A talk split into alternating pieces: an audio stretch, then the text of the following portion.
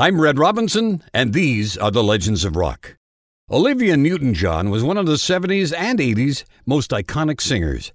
Here she tells us about some personal highlights. I would say there'd be two things that stand out. Grease would stand out because it was such a um, monumentally big movie in every area, in as far as the film, the soundtrack, and then it continues to excite people to this day. So, and we had a wonderful time making it, and it was just a, it was a fun movie.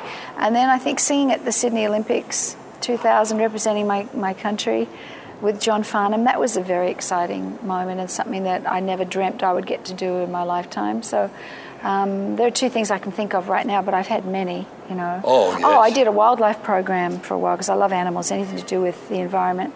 And I got, I released an eagle back into the wild in Alaska.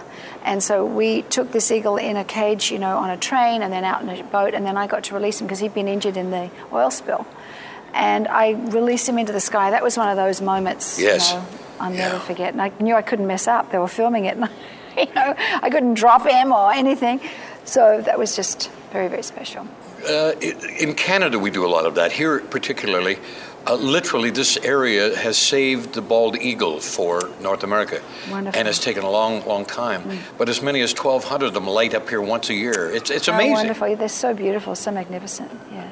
I've got to get to Australia. I've got a lot of friends down there, and I want to go down there. Australia's like, that's my heart home. You know, I, America I've lived for the longest in my life, and I love it, and it's been really good to me, but Australia is where my heart is, and when I go there, I feel I'm home, I'm grounded, I'm, you know. You know, Olivia, uh, when I when I say you're an icon, I, that, that's not loose talk.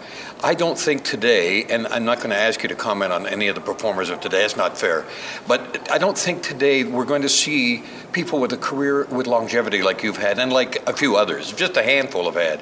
What What is your opinion of what's happened in that area, in that arena, music? Well, I think, I, first of all, I think I've been so extremely lucky that, you know, I've been in films that, that have kind of kept my name going, and Um, I've been able to work, and people still show up now, and I've been able to keep recording and keep singing. So I think I'm, I'm really fortunate to have been born into the era that I was born into, because I think the songs in the seventies and the eighties were great songs. Yes. And um, I was lucky enough to have great writers, John Farrar and Stevie Kipner, and um, I had some wonderful music that is timeless, timeless music. I think it's much more difficult now for the young people, even though you notice that the people that do well are usually people who have good songs. It's not gimmicky, and it's not just about, you know, the video. The songs are good. And the song should be good whether it's sung with a guitar or sung with a hundred-piece orchestra, you know. True. It's about the song. So I think that um, I was just fortunate to have been born in that in that time, for me anyway. Meet me at the home of the legends, red robinson dot com.